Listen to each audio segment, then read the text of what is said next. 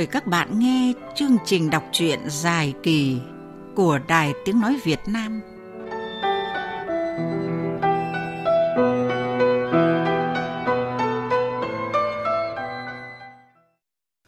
Các bạn thân mến, trong chương trình đọc truyện dài kỳ hôm nay, những người thực hiện chương trình tiếp tục giới thiệu tới các bạn tiểu thuyết Sóng độc của nhà văn Trần Gia Thái.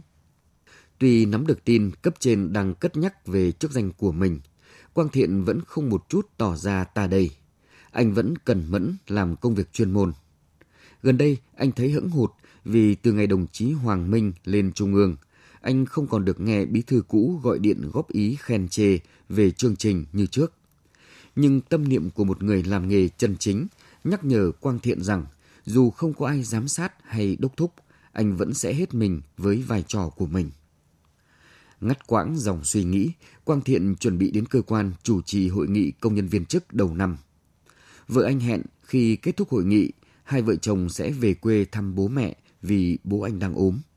Hội nghị diễn ra vốn đã bất ổn với tình hình thời tiết, sự thiếu vắng của khách mời cấp trên và sự nhốn nháo tranh qua đấu lại của hai phe nhóm, thì lại càng không thể bình thường khi mùi già vượt mưa mang mấy sấp báo về phát cho mọi người. Sau đó, Bạc Phò sung phong phát biểu. Câu chuyện tiếp diễn ra sao? Bạc Phò sung phong phát biểu chỉ đơn thuần là đóng góp ý kiến chuyên môn. Sau đây, qua giọng đọc phát thanh viên Minh Nguyệt, mời các bạn theo dõi những trang tiếp tiểu thuyết sóng độc của nhà văn Trần Gia Thái.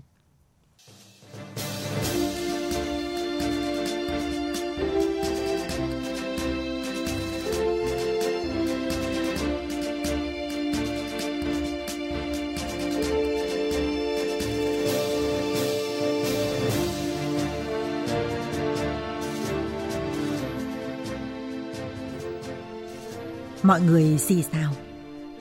Ai là dân đen dân đỏ đây? Ai bịt miệng ai mà nói kiểu trợ búa thế? Có tiếng phản ứng ở dưới. Xin lỗi, ý tôi là anh em lính tráng được nói, mọi khi thì ít có cơ hội. Trước hết, tôi xin hoàn toàn nhất trí với bản báo cáo tổng kết và các biện pháp đề ra trong phương hướng nhiệm vụ. Rất chuẩn, rất đúng, kế sách rất hay. Nhưng vấn đề là ai thực hiện đây? Những biện pháp đưa ra hay, chúng đúng mà không có người thực hiện được có gọi là khả thi không? Tôi chợt nhớ tới câu chuyện họ nhà chuột họp bàn cách trốn mèo và đưa ra một sáng kiến tuyệt vời là buộc chuông vào cổ mèo. Mèo đi đến đâu, chuông lúc lắc kêu đến đấy. Chuông báo động từ xa, chuột tránh thoải mái. Nhưng cử chuột nào đi buộc chuông vào cổ mèo thì không một con nào dám nhận cả. Đường lối sách lược đúng đắn mới là trên giấy, trên lý thuyết. Nửa quyết định làm nên thành công còn phụ thuộc vào người lãnh đạo điều hành. Người ấy có đủ đức, đủ tài, đủ tư cách, đủ bản lĩnh hay không? Đây, tôi xin giới thiệu bài báo mới nhất trên báo mới vừa ra sáng nay, khắc họa chân dung đồng chí Chủ tịch Công đoàn Quang Thiện. Bạc Phò dơ cao tờ báo hướng về phía hội trường, nói to. Học mập mờ, vơ chức bự. Tôi chỉ đọc hộ cái tít. Nội dung mời các vị đọc. Phát biểu của tôi đã được một phút, giờ tôi nói thêm phút thứ hai. Chuyện gian lận học hành và bằng cấp của Chủ tịch Công đoàn Quang Thiện chúng tôi biết từ lâu. Vì có cấp cao chống lưng, chúng tôi phải im lặng. Nhưng cái kim bọc rẻ, giờ nó đã bị nhóm phóng viên điều tra của báo mới phơi bày ra ánh sáng. Sau đây, tôi xin chính thức gửi đơn tố cáo đồng chí Thiện để biểu thị sự đồng tình với sự thật mà báo mới đã nêu. Chúng tôi không chấp nhận có một cán bộ lãnh đạo tổ chức công đoàn gian trá như vậy. Trước hội nghị công nhân viên chức, tôi, Lò Văn Bạc, tổ trưởng tổ kiểm tính, ủy viên ban thanh tra nhân dân, cam kết những điều tôi tố cáo trong đơn là sự thực. Nếu tố cáo sai, tôi sẽ trả lại thẻ nhà báo, tự nguyện ra khỏi đài, ra khỏi ngành và chịu trách nhiệm trước pháp luật. Cha cha, ghê nhỉ, nó tương bom tấn, đánh dập mặt tiền luôn. Ai chứ thằng Bạc này thì du côn có tiếng rồi. Thằng Bạc nó dám cam đoan như vậy là nó đã nắm chắc 10-10 vụ việc. Báo mới là chúa gai góc, họ đã đăng lên là đều có kiểm chứng cả. Bao nhiêu vụ tiêu cực thanh niên mới tung ra đều trúng phóc, vụ nào cũng thành án hết. Gay nhỉ, như vậy là rất căng đấy.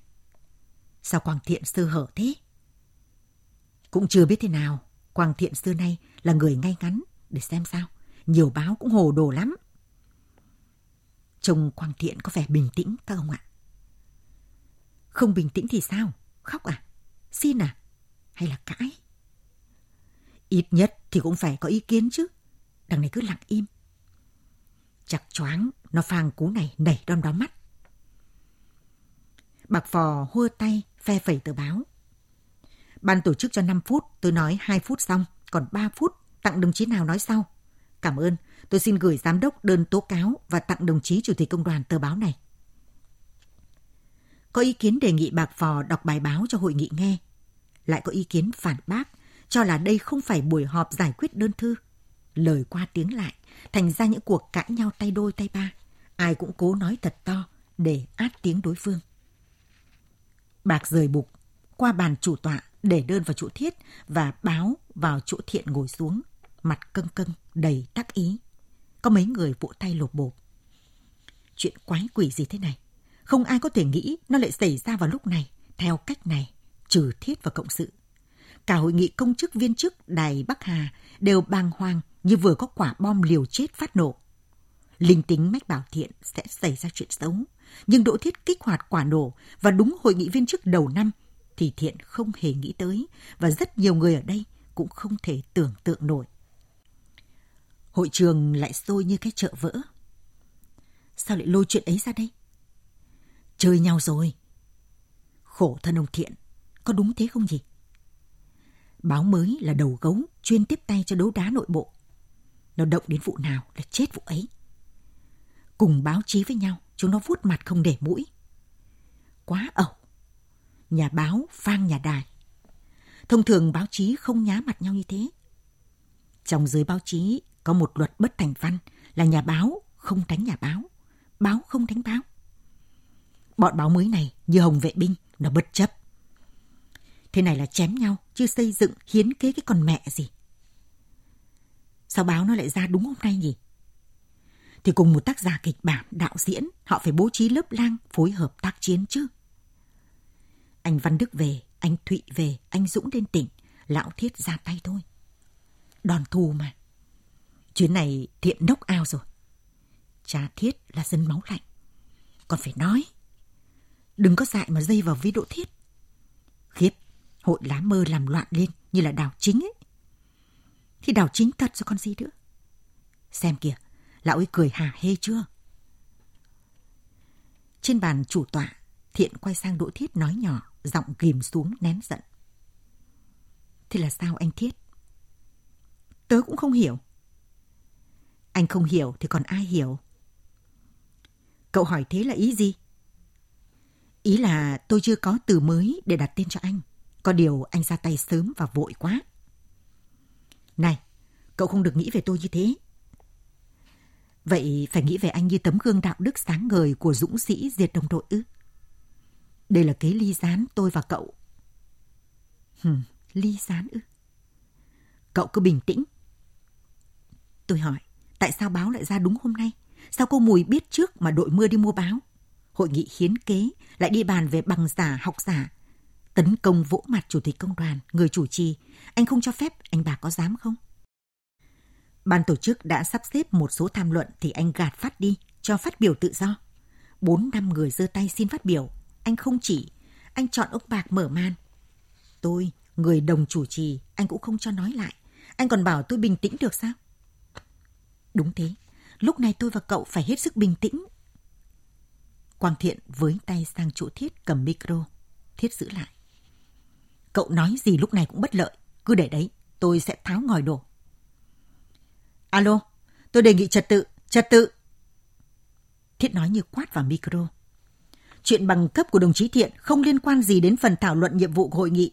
Tôi nghiêm khắc phê bình đồng chí Bạc. Phát biểu không đúng chủ đề, không nghiêm túc. Che có chỗ trẻ. Đơn của các đồng chí các cấp sẽ giải quyết đến khi nào thỏa đáng thì thôi, nhưng không phải là ở cuộc họp này. Bạc Phò bật lò sao Thưa giám đốc, tôi không nói lạc chủ đề. Muốn làm việc tốt, phải có con người tốt. Thử hỏi trước vô vàn thử thách mà người lãnh đạo, tư cách đạo đức như vậy thì làm sao có uy tín để chỉ đạo. Tôi là tôi đề cập đến yếu tố con người, tiêu chuẩn cán bộ, công tác tổ chức nhân sự, nguyên nhân của mọi nguyên nhân. Dẹp đi. Tiếng trưởng ban văn nghệ từ Ngọc cắt lời bạc phò. Đề nghị chủ trì cắt ngay phần này đi tập trung vào thảo luận mục nâng cao chất lượng chương trình và tạo nguồn thu quảng cáo. Ý kiến Bạc Phò xin lỗi. Ý kiến của Lò Văn Bạc để sang cuộc họp khác. Đây là hội nghị công nhân viên chức, chứ không phải sân khấu để thầy trò các anh diễn kịch. Kịch dở, diễn viên tồi, đừng bắt chúng tôi phải xem trò nhạt. Tôi phê bình đồng chí Từ Ngọc phát biểu thế là không được. Thầy trò nào, ai diễn kịch? Tôi đang phê bình ý kiến phát biểu của đồng chí Bạc. Đồng chí ăn nói cho cẩn thận. Đồng chí là một trưởng ban cao tuổi, chủ tịch hội cựu chiến binh, càng phải làm gương chứ. Đỗ Thiết cao giọng chấn chỉnh từ Ngọc ngay. Này, đồng chí Tân Quyền Giám đốc, tôi yêu cầu anh không động đến từ cựu chiến binh. Xương máu của đồng đội chúng tôi là để dân tộc tôn vinh, chứ không phải thứ để anh bôi nhọ vấy bẩn. Gương lược gì? Anh dạy dỗ ai? Vừa mới cầm quyết định đề bạt mấy hôm đã dở trò. Anh định phá đài à? Tôi nhớ không nhầm thì anh có thời kỳ ở công an vũ trang biên phòng. Anh cũng là cựu chiến binh đấy. Một cánh tay nữa dơ cao. Không cần chủ trì đồng ý. Đã đứng lên nói lớn. Đó là phóng viên quay phim Hoàng Cứ. Tôi ủng hộ anh Bạc Phò. À quên, anh Lò Văn Bạc. Báo chí đang lên án nạn chạy bằng cấp, chạy chức quyền. Chúng ta không thể chấp nhận một lãnh đạo dùng bằng giả. Tỉnh ta đang có uy tín, đài ta đang có uy tín. Không thể đổ nồi canh ngọt chỉ vì một con sâu. Này, ông nói ai là con sâu? Đã biết phải trái trắng đen, vuông tròn thế nào mà bảo người ta là sâu?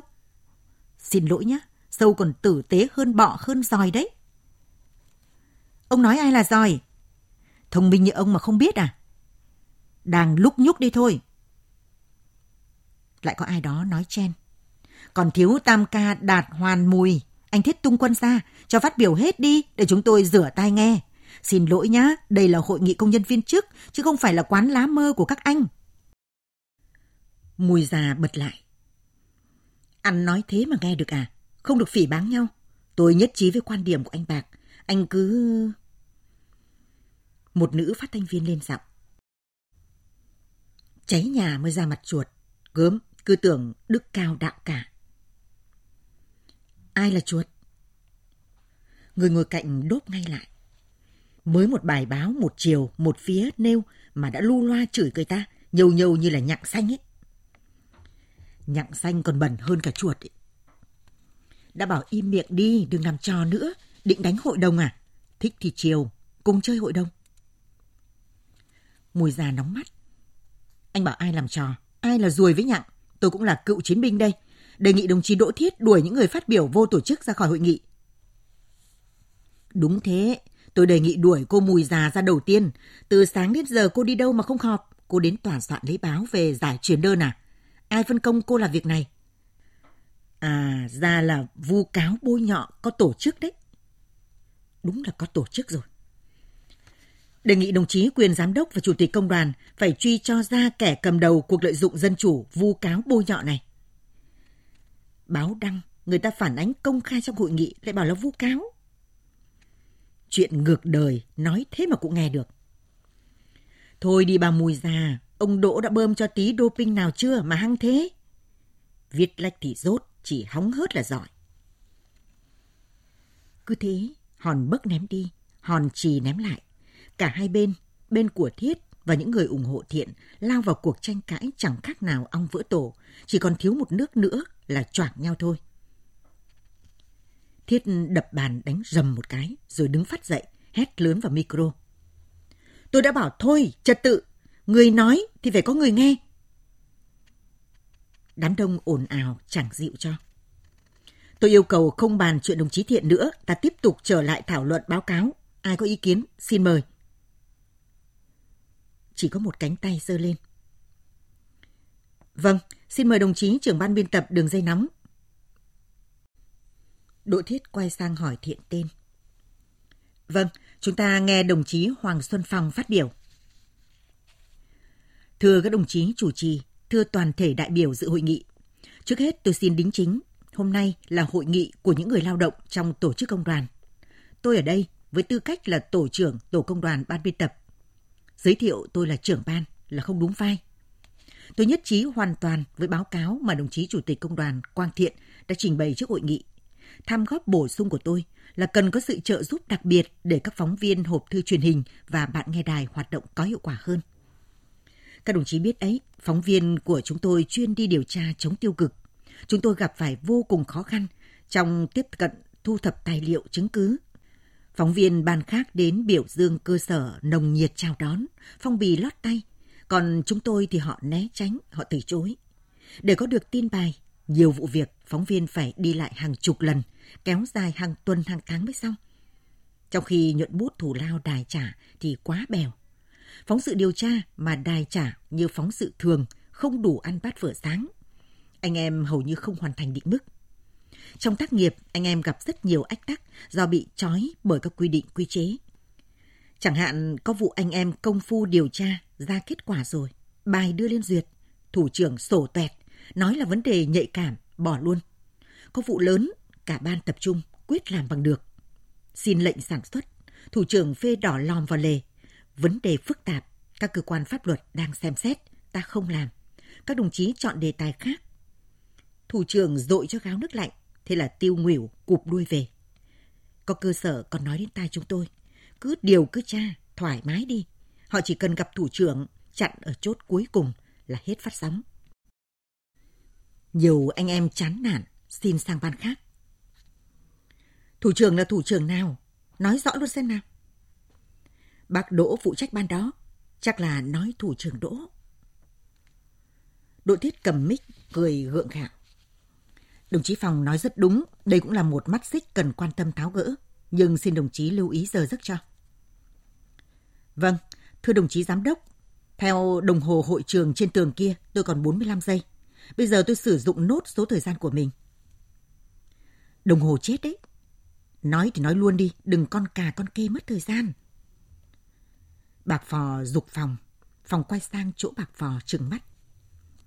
Anh nói rồi, để cho người khác nói, đừng có chặn họng. Anh tưởng có anh thiết chống lưng thì anh muốn làm gì thì làm à? Ừ hay, tôi dục anh nói nhanh, không hết giờ, chứ có làm gì mà anh đổi khùng đến thế. Thôi, anh Bạc im đi, cho anh Phòng nói nốt. Thưa các đồng chí, vấn đề thứ hai tôi nói đó là một hội nghị quan trọng như thế này mà không có một ai là lãnh đạo cấp trên về dự. Đồng chí tránh văn phòng vừa cho biết, văn phòng đã chuẩn bị giấy mời đặt trên bàn giám đốc. Anh Đỗ Thiết bận quên chưa ký. Đầu giờ sáng nay mới nhớ ra thì muộn rồi không gửi nữa. Đấy, các đồng chí xem làm ăn rất tắc trách. Chúng tôi không nghĩ là quên. Trong khi đó lại có hai phóng viên của báo Trung ương ngồi dự ở phía dưới kia. Ai mời họ? Mời đến để đưa tin hội nghị công đoàn hay đưa tin về bài báo của báo mới. Về cuộc đấu đá bôi nhọ danh dự xúc phạm nhân phẩm người khác. Tôi xin báo cáo hội nghị. Vừa rồi thư ký của đồng chí bí thư tỉnh ủy có gọi điện hỏi tôi về một vụ việc tham nhũng tiền từ thiện mà ban biên tập chúng tôi nêu hôm qua trên sóng. Nhân tiện, tôi báo cáo luôn về hội nghị lạ thường hôm nay để bí thư nắm được. Chết thật. Ai cho anh nói? Thế là vô tổ chức. Đỗ Thiết bật lại. Xuân Phòng cũng không vừa. Là công dân, tôi có trách nhiệm của mình. Tôi đang làm việc vì Đài Bắc Hà, vì danh dự nhà báo. Tôi đang bảo vệ cơ quan, bảo vệ những người tử tế. Các anh làm thế này là vô lối. Tôi sinh năm 1945, giảm tô năm 1953, cải cách ruộng đất năm 1954, tôi lên 9, lên 10 tuổi. Tôi được tận mắt chứng kiến người ta đấu tố địa chủ như thế nào. Còn bé không hiểu biết sao lại thế, nhưng những gì diễn ra thì tôi còn nhớ như in. Sau này lớn lên, dần dần vỡ lẽ, hiểu ra. Cuộc đấu tố mà tôi chứng kiến đó cũng nhao nhao như các anh đang làm với anh Thiện ở đây. Tự nhiên nhớ lại, tôi thấy ghê tởm. Mồm thì leo lẻo đạo đức với văn hóa mà chơi nhau quá lũ du thủ du thực. Đồng đội, đồng chí, đồng nghiệp với nhau mà cư xử quá với giặc với thù. Cho tôi hỏi, đồng chí Đỗ Thiết và nhóm lá mơ, lẽ nào đây là lối cư xử của con người với con người, của các đồng chí đảng viên với nhau? Xin lỗi các đồng chí, tôi không thể dự cuộc họp bẩn thỉu như thế này được. Ờ, sao lại lôi lá mơ lá vông ra đây? Ông này lầm cầm à? Lầm cầm ăn người đấy. Nói đây chết cây Hà Nội. Và trước khi dừng lời tôi đề nghị, ban chúng tôi chuyên giải quyết trả lời bạn nghe đài về đơn thư. Tôi xin nhận điều tra vụ đơn anh Bạc Phò nêu. Tôi cam đoan sẽ làm công tâm khách quan. Xin thế thôi, chứ tôi biết không đời nào anh Đỗ Thiết giao cho chúng tôi cả. Nhưng tôi cũng nói luôn, anh Đỗ Thiết không giao cho chúng tôi, thì với chức năng giám sát trả lời bạn nghe đài, chúng tôi vẫn độc lập thực thi nhiệm vụ của mình. Chúng tôi sẽ tìm ra chân tướng của vụ này. Nói xong Xuân Phòng đi ra khỏi hội trường. Từ Ngọc đi theo. Nhiều người khác cũng bỏ họp ra ngoài. Trên bàn điều hành, Đỗ Thiết gầm lên. Đề nghị các đồng chí quay lại. Toàn cán bộ cả, các đồng chí làm vậy còn ra thể thống gì nữa. Tôi đề nghị ổn định ngay, chúng ta họp tiếp. Có tiếng ai đó. Đề nghị cho anh em giải lao, giải quyết nỗi buồn.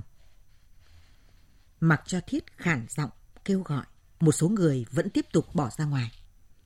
Quang Thiện cũng gấp sổ sách tài liệu rồi đứng lên nói với Đỗ Thiết. Anh châm ngòi phát động cuộc này thì anh điều hành dẫn dắt tiếp đi, tôi cũng xin thôi. Và cũng nói để anh biết bài báo kia là sự vu cáo trắng trợn, tôi sẽ chiến đấu đến cùng để bảo vệ danh dự của mình. Không được bỏ đi, cậu làm thế là vi phạm quy định. Quy định gì? Quy định nào? Chính anh mới là người vi phạm quy định của Đảng, vi phạm nguyên tắc quản lý nhà nước và vi phạm đạo đức người làm báo. Chốt lại là các anh đang vi phạm pháp luật đấy. Điều 117 Bộ luật hình sự, tội vu khống. Quang Thiện rời bàn điều hành, bỏ lại mình Đỗ Thiết. Người dự họp dưới hội trường lại tiếp tục rời đi.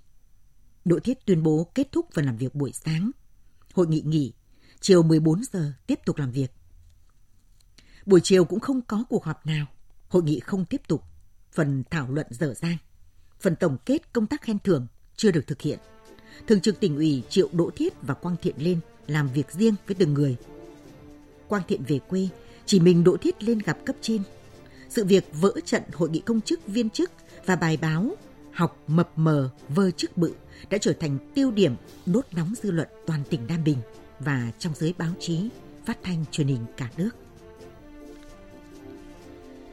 Vứt chiếc xe đạp đổ trồng cành ra ngõ, cháu Thu tay cầm tờ báo, mặt tái mét, hớt hải chạy vào nhà, vừa chạy vừa khóc. Ông ơi, ông ơi, người ta đưa chú Thiện nhà mình lên báo, khổ thân chú con, làm thế nào bây giờ hả ông? Ông Khiêm vén màn ngồi dậy. Mấy hôm nay dở rời, thay đổi thời tiết, ông lại ho mệt, mình mẩy đau nhừ. Sáng tới giờ, ông vẫn chưa dậy được. Có việc gì mà hốt hoảng thế? Từ từ kể ông nghe nào. Cháu Thu vẫn thút thít khóc. Sáng nay, cháu rẽ vào hiệu sách huyện mua tờ báo thiếu niên, thấy người ta bàn tán về bài trên báo mới. Tò mò cháu đọc mới biết họ đưa chuyện chú Thiện nhà mình lên báo. Cháu sợ quá, bỏ học, mang báo về cho ông xem. Báo người ta nói những gì? Người ta viết chú Thiện gian lận học tập, thi cử, tội nặng lắm ông ạ. Đâu, đưa ông xem. Cháu ra bàn cầm hộ ông chiếc kính. Không thấy kính nào ông ạ. Chắc bà lại mượn của ông rồi. Thôi, thế thì cháu đọc cho ông nghe.